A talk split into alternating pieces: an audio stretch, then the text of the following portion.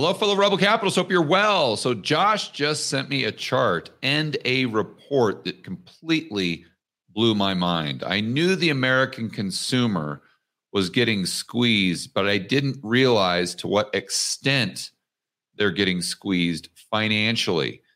So let's go right into this report. Actually, before we do, on that note, most of you realize that we're in very tumultuous times right now. It's not just about the American consumer, the stock market. I mean, obviously, we see what's going on in the Middle East, Russia, Ukraine, China potentially invading Taiwan. We've got the United States debt exploding higher.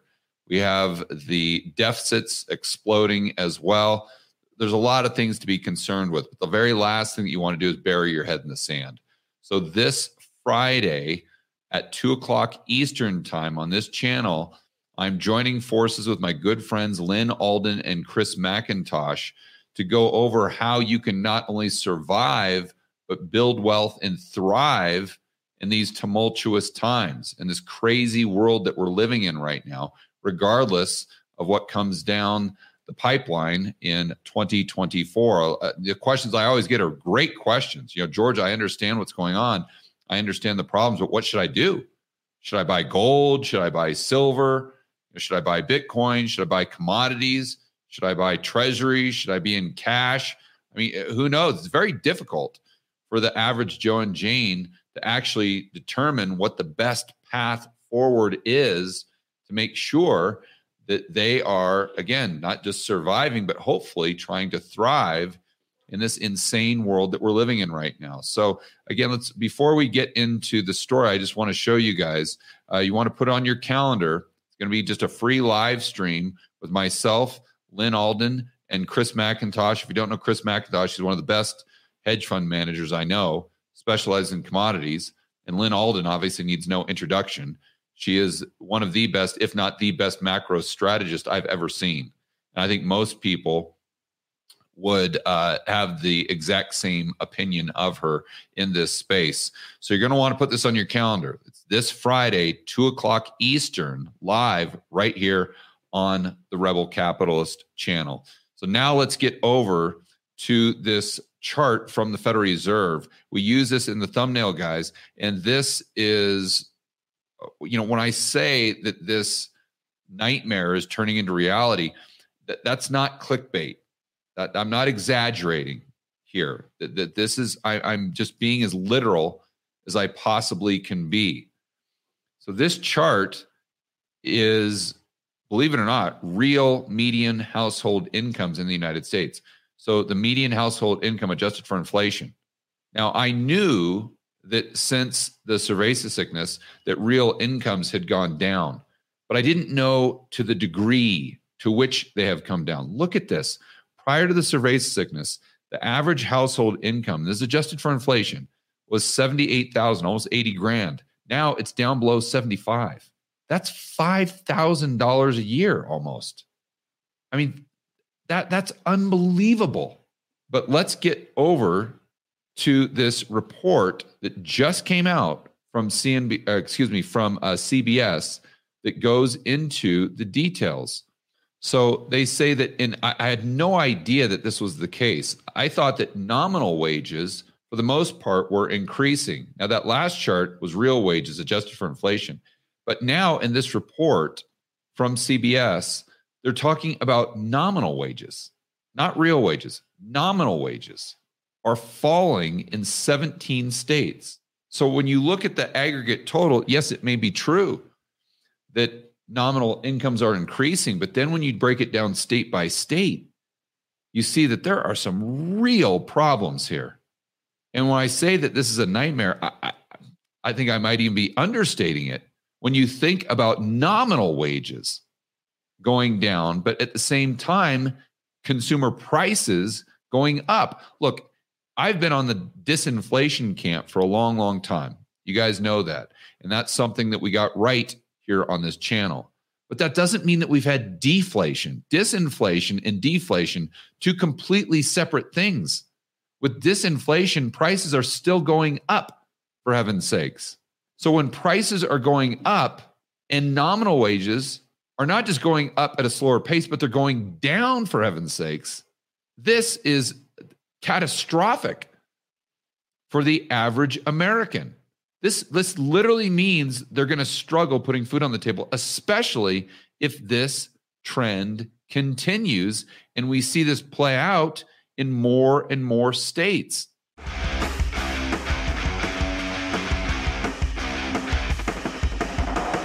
Hey guys, I want to remind you to check out Rebel Capitalist Pro. This is the incredible online investment forum that I have with investment experts Lyn Alden and Chris MacIntosh. It includes professionals such as Patrick Ceresna from Macro Voices. He specializes in options. Tony Greer, commodity trading. Jason Hartman, real estate. And Brent Johnson with macroeconomics. If you want to build wealth and thrive in this world of out of control central banks and big governments, Rebel Capitalist Pro is the resource you need. So check it out today at georgegammon.com forward slash pro. That's georgegammon.com forward slash pro. We'll see you inside with the fellow rebel capitalists that are taking their investing to the next level.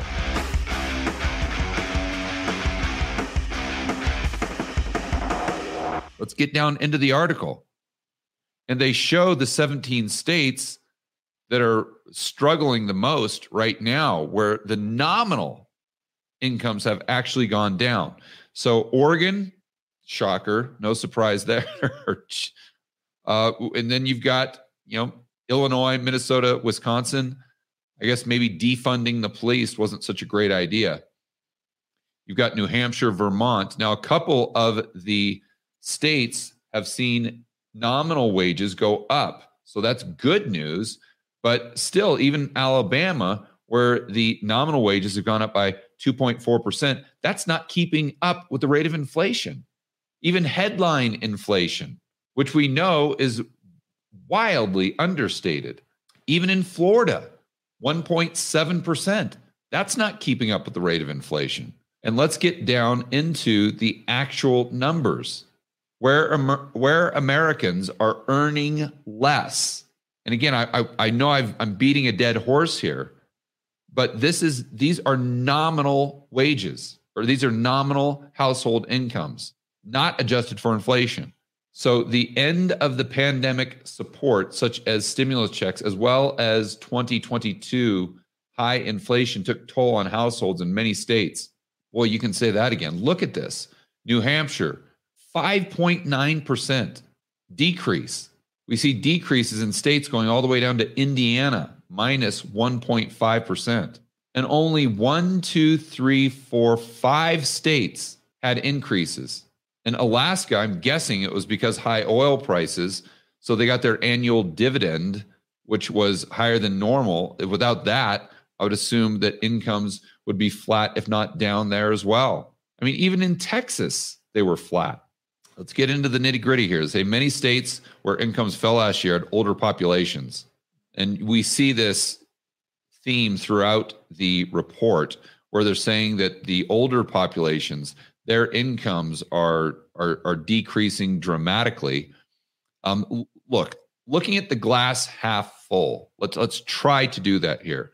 If I were to say, okay, this isn't so bad, you know, what argument would I use? I'd say, okay, well, it's tough to look at household incomes because if the size of the household is decreasing, then even if you've got, uh, you know, the, the income per person could be the same, if not going up, right? Because if you've got the house, let's say the average household size is eight people, just taking it to an extreme, but yet the average household income goes from uh, 78,000 down to 74,000, but the average household size goes from eight down to four.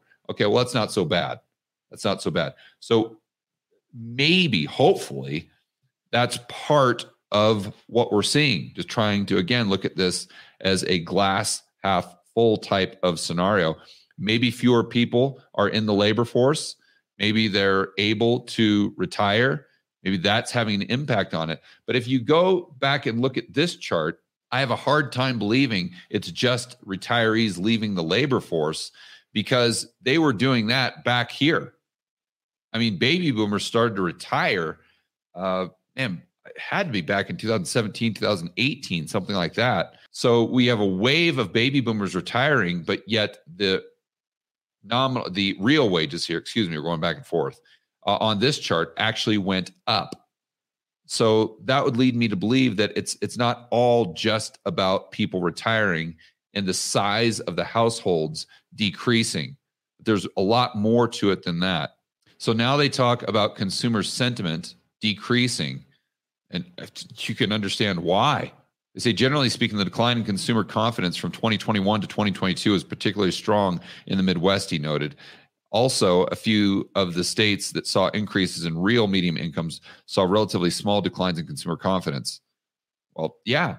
I mean, if people's incomes are going down, their confidence level that they're going to be able to put food on the table decreases. It's kind of a no brainer. But look, this coincides with what? The additional savings that we talk about through PPP and stimulus and not having to pay student loan, et cetera. Once that started to decline, that's when you see the consumer confidence in these states particular in particular go down. And just to reiterate for those of you who might not be uh, the, the usual sp- suspects here on the live streams uh, the regular watchers of the rebel capitalist channel we're done. Q, according to the san francisco fed in q3 of this year so right now that's when all the additional savings is gone. So moving forward into 2024, this should, I wish, I don't like to say this, but this will likely become an even bigger problem. They say household incomes might improve in 2023 now that wage gains are finally outstripping inflation. Uh, tell that to the to the inverted yield curve. And what happens in in an in a uh, recession? If you're someone that believes that the inverted yield curve is once again going to be right in a recession, unemployment rate goes up. And when the unemployment go, rate goes up, that usually means nominal wages go down even further than they have uh, in these 17 states and go down even further in real terms than they have since the beginning of the cerveza sickness. Wow, crazy stuff. Even you know, I sit here and do the news all the time. I look at this stuff daily, and I had no idea that nominal wages had actually gone down in 17 states. Unbelievable. Well, guys, enjoy the rest of your afternoon. As always, make sure that you're standing up for freedom, liberty, free market capitalism. We'll see you in the next video.